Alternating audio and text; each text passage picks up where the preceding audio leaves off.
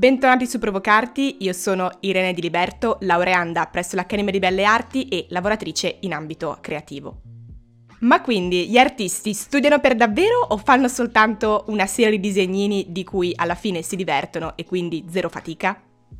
Oggi, come vedete, tocchiamo una tematica molto calda nell'ambito creativo e artistico, insomma, uno dei principali stereotipi che almeno una volta nella vita, se non 1 milione, ci siamo sentiti ripetere, chiedere e dire da tantissimi tipi di persone diverse che vivono attorno a noi. Bene, ma quindi, effettivamente, avete trovato una di quelle risposte pronte da rispondere subito? Perché poi il problema qual è? Che noi ci sentiamo dire questi frasoni assurdi, ma allo stesso tempo poi non siamo forse sempre pronti a dire «Oh, ma che cavolo stai dicendo?» Non è proprio così, perché a volte proprio l'innervosirsi oppure andarsene via, a volte ok, è funzionale e serve in base a chi viene dall'altra parte, ma altre volte invece ci svaluta e basta, anzi magari torniamo a casa pensando non ho risposto o comunque in un certo senso gli ho data vinta perché non ho dato una risposta convincente. Bene, oggi siamo qua per cercare di trovare invece delle risposte convincenti, non perché dobbiamo autoconvincerci noi, ma semplicemente perché è giusto dare una risposta, perché sennò questa incredibile domanda e grande stereotipo, come già abbiamo detto, continuerà per sempre e in realtà andrà sempre di più a influire quello che è una cultura anche legata a quello che è intorno al mondo dell'arte, perché più non troviamo risposte, più non diamo risposte, più non si educano le persone a capire che certe cose non vanno tutte in una linearità uguale per tutti. La prima cosa da fare, secondo me, quando ci viene chiesto se noi studiamo davvero o facciamo sempre disegnini, è porre alla persona che abbiamo davanti la domanda: sì, ma che cosa vuol dire studiare? Noi non ci siamo mai posti forse davvero questa domanda, utilizziamo parole tutti i giorni di cui non ci chiediamo che cosa vogliano dire, mentre se noi molto semplicemente prendiamo un dizionario o apriamo Google e cerchiamo la parola studiare, ci si aprirà un mondo molto interessante di analisi. Ora vi andrò a leggere qualche pezzo qua e là preso dai vari dizionari che appunto descrivono la parola studiare, che come sempre nei dizionari viene analizzata da più punti di vista. Studiare. Applicarsi all'apprendimento e all'approfondimento di uno o più campi o settori di conoscenza e di esperienza, anche di un singolo argomento.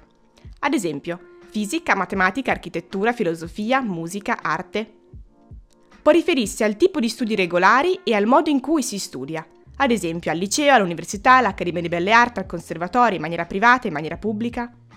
È un cercare di impegnarsi con le proprie capacità ed esperienze di realizzare, di risolvere qualcosa di nuovo, di diverso, di non noto.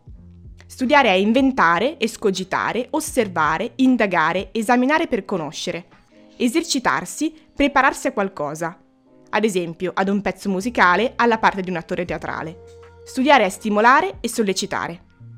Ecco, vi ho preso qualche estratto della definizione di Treccani di studiare, che quindi potete poi andare tranquillamente ad aprire anche voi, quindi non l'ho composta appositamente per questa puntata, ma è interessante perché a volte davvero, prendendo una parola e andando davvero a capire che cosa vuol dire, capiamo che tutta l'idea un po' comune che abbiamo attorno a quella terminologia in realtà la maggior parte delle volte si smonta. Non ci siamo infatti trovati una descrizione che ci parla soltanto di fisica organica, fisica chimica, matematica nucleare e cose similari in cui ci viene detto studiare è un verbo che possono utilizzare soltanto quegli studenti, soltanto quei datori di lavoro, soltanto quelle persone che studiano cose complicate o cose a livello puramente oggettivo utili all'universo. Ecco. No, non c'è scritto questo. Ovviamente è citata matematica, come è citata medicina, ma come anche sono citati tantissimi altri tipi di materie o comunque di attività come possono essere quelle più umanistiche, artistiche e musicali. Ecco, tutto questo ci fa comprendere come lo studiare in realtà sia un verbo molto molto più complesso di quello che magari utilizziamo a livello quotidiano. Studiare è infatti una ricerca del mondo, guardare le cose da punti di vista differenti, è prendere un argomento che ci interessa, ci incuriosisce o ci mette anche un po' in difficoltà e cerchiamo di avvicinarci ad esso. E per avvicinarci a un qualcosa, per avvicinarci a uno studio, a una materia, appunto una tematica, si utilizzano degli strumenti e c'è chi utilizza degli strumenti più magari conosciuti da molti, che è appunto prendere dei libri, leggere svariati tomi, fare delle ricerche a livello magari più scientifico, se la tematica la richiede, ma altre volte ci sono delle osservazioni, degli studi che sono molto differenti, che hanno bisogno di strumentazione diversa, anzi di un modo soprattutto di osservare diverso da quello canonico.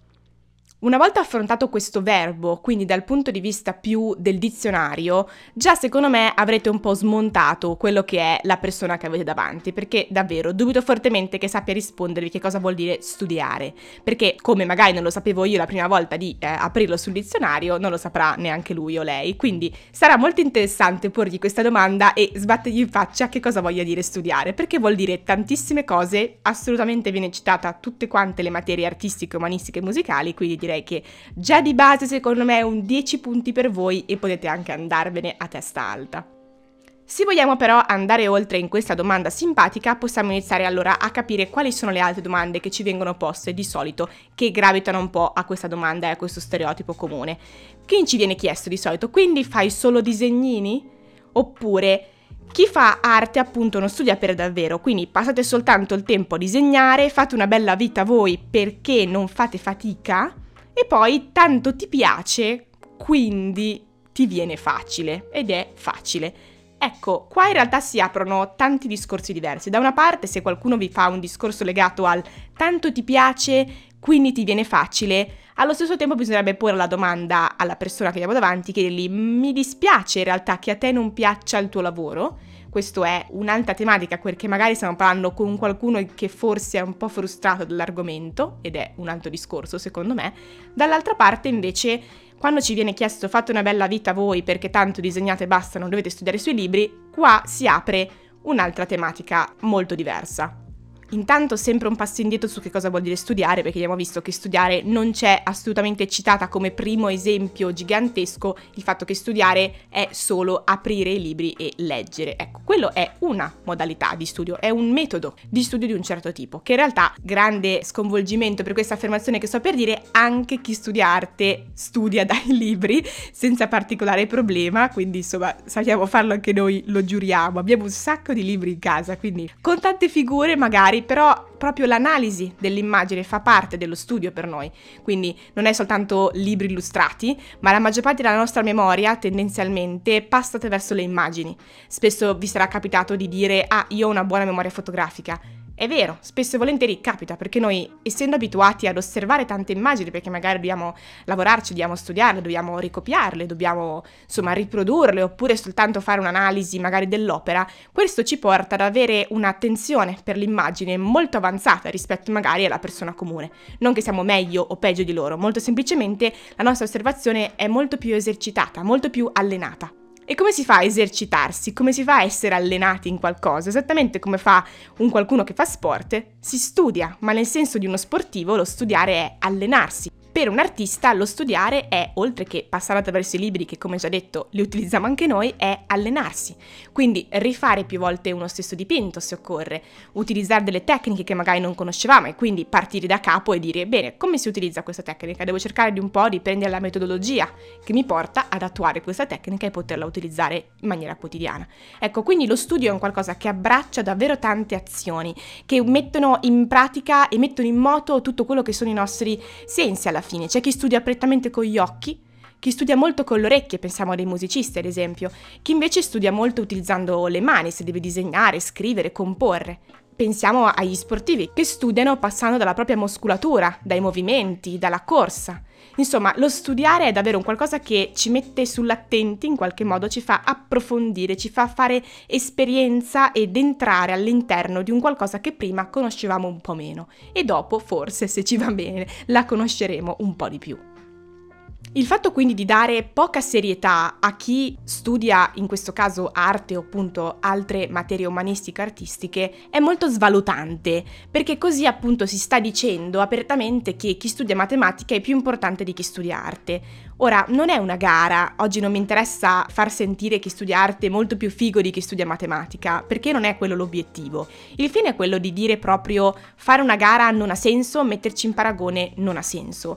Ha un valore tanto quanto la matematica, come anche chi studia arte, chi studia musica, insomma, per forza, perché se no non saremo tutti quanti qua a cercare di utilizzare più strumenti diversi per analizzare il mondo.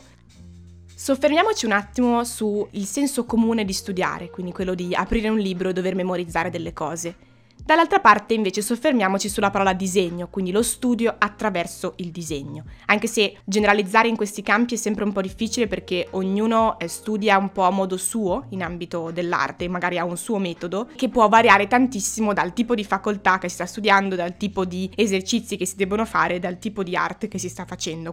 Quindi da una parte abbiamo uno studio un po' più classico attraverso i libri, dall'altra parte uno studio attraverso il disegno. Quindi da una parte uno deve arrivare a fare un esame, magari se parliamo di università, o comunque a fare un trattato, a fare una ricerca in ambito magari scientifico, dall'altra parte abbiamo invece un qualcuno che dovrà fare o un esame artistico oppure un progetto artistico, deve presentare una bozza per un concorso, per una bozza per un lavoro, insomma sono tante le cose che si potrebbero fare, però abbiamo questi due blocchi, uno a destra e uno a sinistra, diciamo. Da una parte abbiamo, dal lato diciamo più scientifico-matematico, una metodologia di studio molto più meccanica forse, cioè loro sapranno che dovranno aprire dei libri, fare delle ricerche, studiare, andare in biblioteca, magari intervistare qualcuno, fare ricerca, insomma trovare delle soluzioni. Poi ovvio che anche qua tutto dipende. Dall'altra parte può essere molto simile se l'esercizio richiede una metodologia standard, oppure quasi più, tra virgolette, complesso, perché quando ci troviamo di fronte a qualcosa di non meccanico, quindi di non mnemonico o di non metodologico, potrebbe essere sapere dover aprire un libro e andare dalla lettera 1 alla lettera 1000, dall'altra parte per chi studia arte spesso è molto più complesso, ripeto sempre tra virgolette perché non è una gara, perché magari deve trovare delle connessioni con cose che non c'entrano, deve trovare un'idea, magari deve fare 5 progetti in contemporanea per 5 committenti diversi e deve trovare delle soluzioni differenti, deve trovare delle proposte che funzionano, magari deve proporre 3 idee alla persona che gli ha chiesto un lavoro o magari deve trovare delle soluzioni diverse partendo da problematiche che non si aspettava. Questo è ovvio che può accadere anche in un ambito matematico, ad esempio se bisogna fare dei trattati devono trovare delle soluzioni dei problemi appunto matematici, adesso anche qua semplifico. Allo stesso tempo però il portare avanti davvero più di un progetto artistico creativo non è così semplice come dirlo, proprio perché non è vero lo stereotipo che ci svegliamo un giorno e ci vengono delle idee così dal nulla e della serie «Ehi, eccoci, abbiamo delle idee incredibili e adesso le metto tutte quante in pratica». Beh, non è così facile. Quindi forse il soffermarci un secondo a ragionare su che tipo di studi diversi ci possono essere, su che tipi di osservazioni del mondo ci sono. Questo ci aiuterà moltissimo a entrare un po' nei panni degli altri e dare valore agli altri, tanto quanto lo diamo al nostro lavoro specifico. Questo perché se no davvero, come dicevo prima, continua a crescere una cultura molto sbagliata, cioè quella che dà più valore a una cosa piuttosto che a un'altra. E qua si entra poi in un'altra tematica, che è quella spesso che vivono gli universitari. Proprio il fatto che già l'universitario classico si chiama appunto studente universitario, quindi uscirà dalla sua triennale o magistrale con una laurea e sarà chiamato dottore, dall'altra parte invece avremo dei studenti che usciranno dalle accademie, e già stiamo cambiando parola, non che una sia più importante dell'altra, però stiamo comunque cambiando parola, e usciranno dalle accademie con un diploma di laurea. Ecco, su questo vorrei far riflettere un attimo perché stiamo dicendo apertamente con dei fogli che una cosa è più importante dell'altra, perché nessuno a me ha mai chiamato dottore una volta laureata in triennale. Non che voglia questa definizione, vivo lo stesso bene, ma è interessante riflettere su questa cosa, perché da una parte stiamo visibilmente dando più importanza che all'altra.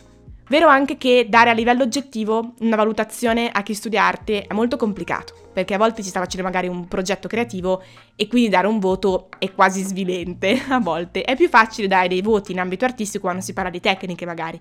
Metti che dobbiamo imparare una tecnica, non lo so, di lavorazione del vetro, a quel punto, ok, è una tecnica, quindi per quanto il tuo progetto finale può essere creativo, la votazione che ti sarà data in base a quello che è il procedimento e la tecnica. Però è evidente che i metri di giudizio sono necessariamente diversi ed è giusto così.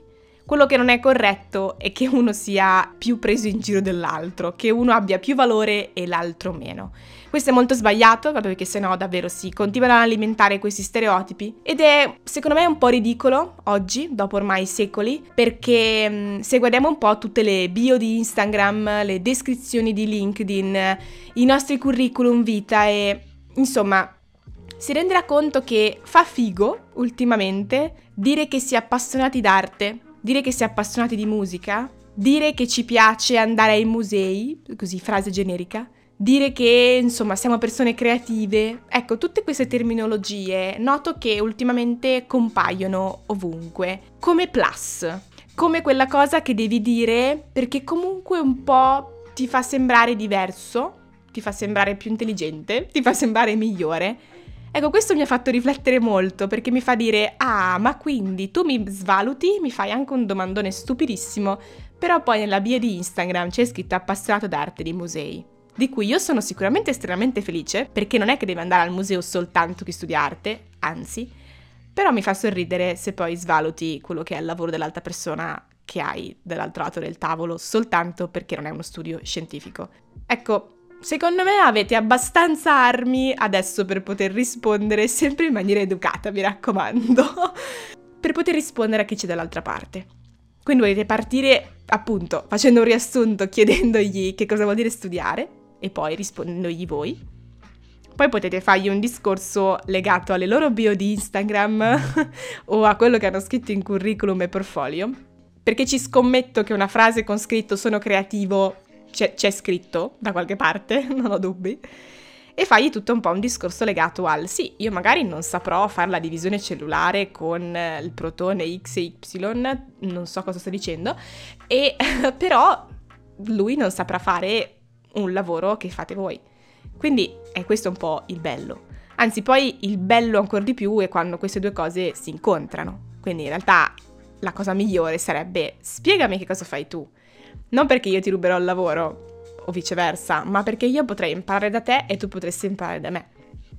Bene, io direi che chiudo, perché direi che sono andata già abbastanza lunga. Spero che questo episodio vi sia interessato e che vi abbia in qualche modo fatto sentire un po' meglio, perché davvero il non rispondere a queste domande secondo me ci abbassa ancora di più e non va bene per niente.